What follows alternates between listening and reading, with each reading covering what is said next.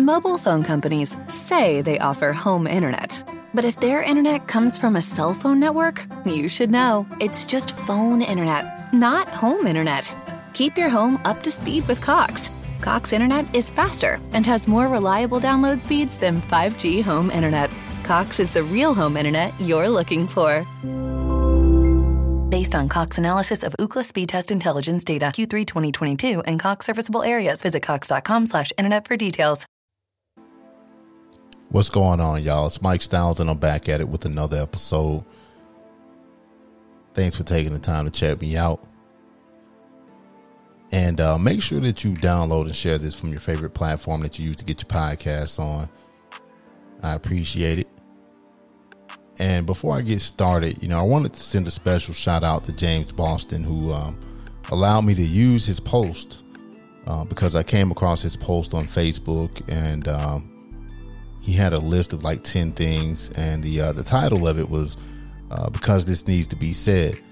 And um, in that post you know he gave 10 things um, that to me um, should be like a reality check for people. And mainly talking about you know i think freeloaders you know people who like to take advantage of somebody's generosity without giving anything in return. And so um, i wanted to talk about that for a little bit and just kind of you know talk about some of the things that he mentioned. And um, you know as the title stated this needs to be said. And if you're somebody who is on the giving side of it this is for you too because i want you to look at establishing and maintaining boundaries. So again shout out to james boston for you know putting that post out there and um, allowing me to use it. Um, i appreciate it. So the first one um, is is co-signing you know, co signing is not a small favor. Stop asking. You see, co signing is this thing where you have to put your neck on the line for somebody, you're vouching for them. And that could be expensive in terms of finances, but also vouching and co signing for somebody could also damage your reputation in the process. Asking somebody to co sign for you is a huge favor to ask because you're asking somebody to take a risk that honestly it's not going to benefit them. You know what I'm saying? I mean, if it's something like um, maybe a car, a car loan or a lease on a place to live, I mean, it might help, you know, boost your credit score. Stuff is already in place and in good order. As the co-signer, who does it really benefit? So I definitely agree that co-signing and vouching is not a small favor. It's a risky business all the way around. The last thing you want to do is risk damaging your reputation, credit score, whatever else, or risk getting stuck on a hook for someone that you've co-signed um, for maybe like in a lease or something, and they can't pay back that car loan or they get evicted from that rental property. Now, this other one is number two. Those extra rooms you see in people's houses are for visiting, not for you to live in for free slash long term. Now we know there's some people out there that like to overstay their welcome. And this is where boundaries come into effect. Because you know, before somebody moves their stuff in, right? It's best to have a conversation with them about their timeline for moving on and moving out. We all know people can fall on hard, uh, hard times, and you know they might need a little help getting back on their feet. But you can't allow yourself to be taken advantage of uh, especially by those who have no plans of moving out at all. And then on top of that, you know, th- there's got to be some ground rules that you got to lay out. And if you need to, put it on paper, get it documented with dates and everything. You know, because I, I just don't know what it is that makes people think that other people's spots are these long term crash pads. I'm not talking about a few days or a couple of weeks. I'm talking about that time frame turning into six, eight, and 12 months, and sometimes two years. And then you take that and combine it with them not contributing to utilities or grocery bills. Man, y'all know exactly what I'm talking about. You got these folks that, you know, like to sit up in other people's spots, using electricity up, eating your food, run up running up your water bill and all of that, sitting on your furniture watching you leave your house every day to go to work and conduct your business and not give you a single red cent. Now, I'm not saying that it has to be all about the money all the time, but at least they should contribute something. So now their hardship has become your headache. And if you got somebody in your spot right now like that, you got to get out, uh, get them out ASAP. I mean, it's a headache that you don't need in your life. You know what I mean? But moving along to this next one, which is somebody's good job is not your meal ticket. Stop getting mad when they don't live up to your expectations uh, of them taking care of you. Now, this one I think a lot of people can maybe identify with and relate to.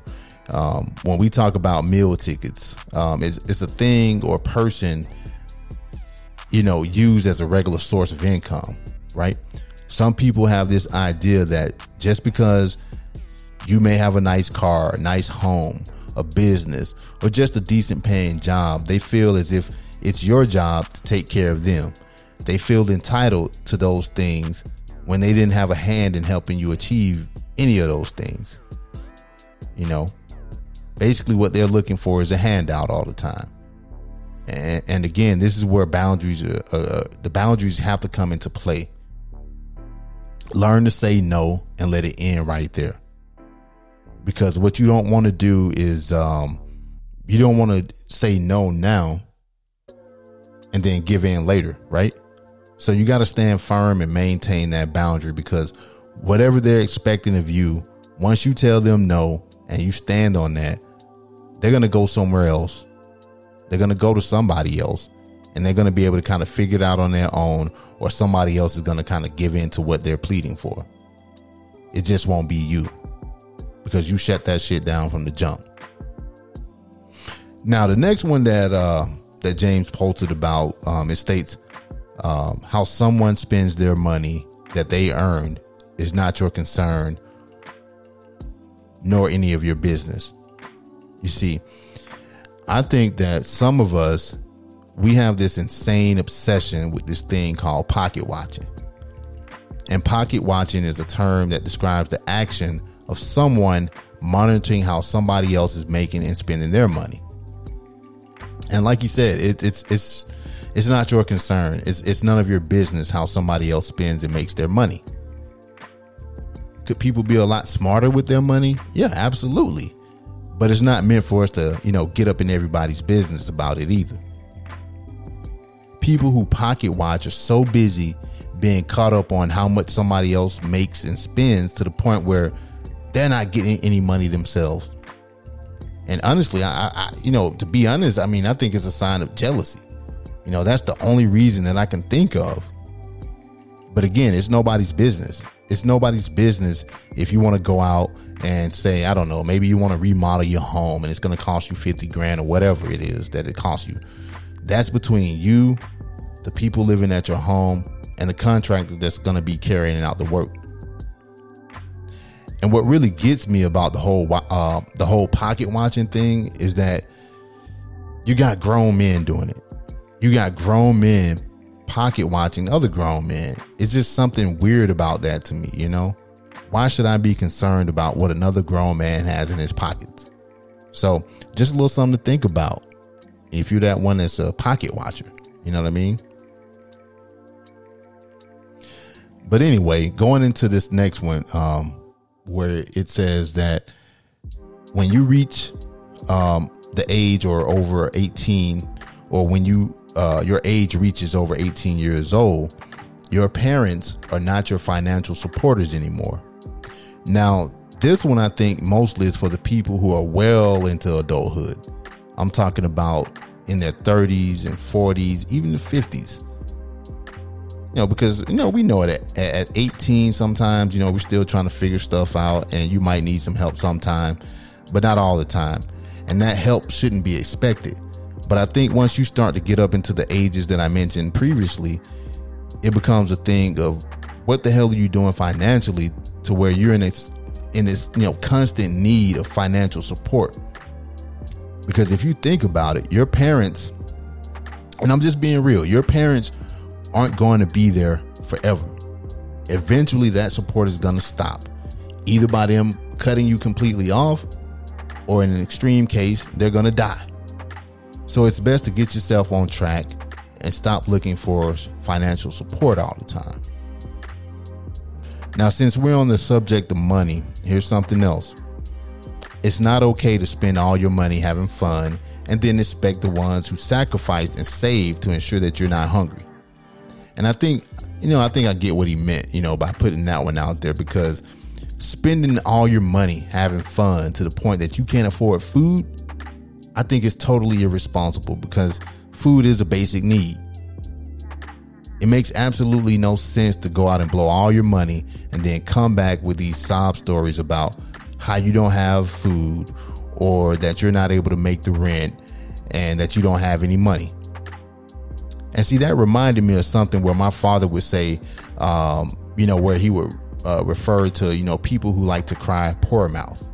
You know, a person who likes to cry poor mouth is one who complains habitually about a lack of money and claims to be poor in order to benefit from others. And see, the way I look at it, if all the basics of food, clothing, and shelter are covered, I might not have a single penny to my name, but if those things are covered, then forget the partying and having a good time. Because I think those are just the basic things we need for our survival. You understand what I'm saying? You know, everything else is a want. I need food. I don't need cable. I want cable, but I don't need it. I want to party and have fun, but I need shelter. I need clothing, but I don't need expensive clothing. See how that works? If you can't afford the basics, then it's probably time to look at re examining your priorities because nobody's going to care if you don't eat. Nobody's going to care if you don't have anywhere to stay. Nobody's going to care if you don't have any money. Maybe your family and friends, they might care, but eventually that's going to run its course, especially if you don't change your behaviors. Now, this next one says if you don't have a car, and you ask for a ride, understand that gas isn't free.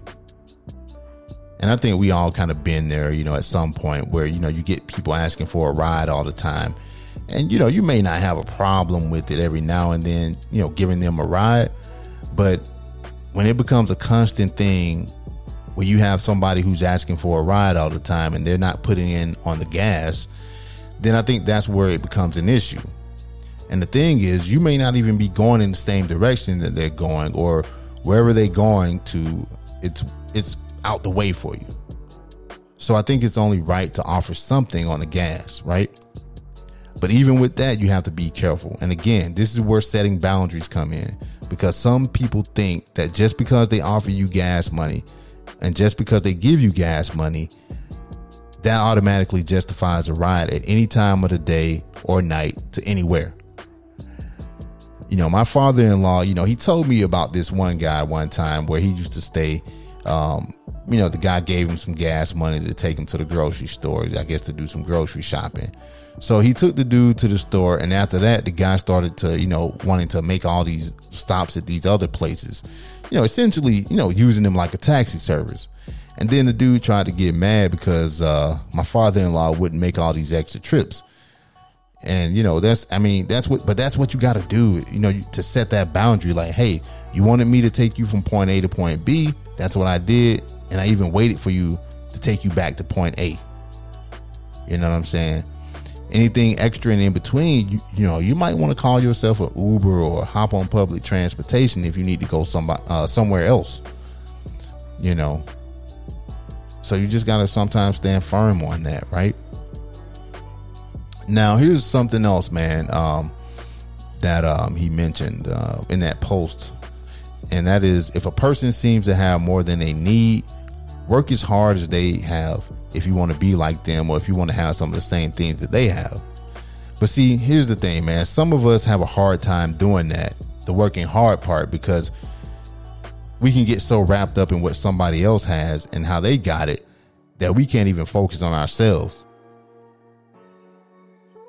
and we don't you know we don't see what it took for them to get to where they are and um, we just don't know the sacrifices that they made you know what's that saying comparison is the thief of joy because when we compare we determine our own worth based on somebody else's uh, performance in life. And we don't even know what the hell is going on in other people's lives, right? You know what I mean? And so when you look at someone who you think may have more than they need, you know, you got to stop and, and, and, just think about what makes you think that, what makes you come to that conclusion. Because all you have to do is ask somebody how they were able to get this or get that and how they were able to do this and do that. And I'm sure they won't have any problem telling you, and they'll tell you exactly what you need to do to get it. But see, we don't do that because some people just love to speculate and assume because it's just too easy to do that uh, without actually having to put in the work, which most people don't want to do because they just want to have something to talk about. So that's been it, you know, just a little something to think about. And, um, you know, again, shout out to James Boston for this one. You know, I appreciate it. You know, there were like two more on that list that he had, but I kind of had to cut things down because it was already getting long. Um, but yeah, just some things to think about, man. The next time you kind of, you know, start to fall into that, I don't know, that freeloader mode where you're trying to get something for nothing, you know, nothing is for free, everything costs. And, um, you know, as always, take care of yourselves, stay safe, take care of each other. And um, I'll see y'all on the next one. Peace.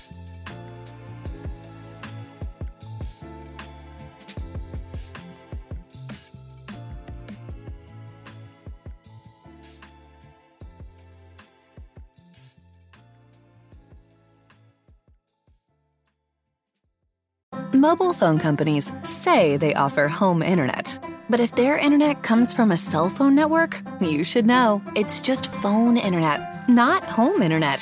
Keep your home up to speed with Cox. Cox internet is faster and has more reliable download speeds than 5G home internet. Cox is the real home internet you're looking for. Based on Cox analysis of Ookla speed test intelligence data Q3 2022 and Cox serviceable areas, visit cox.com/internet for details.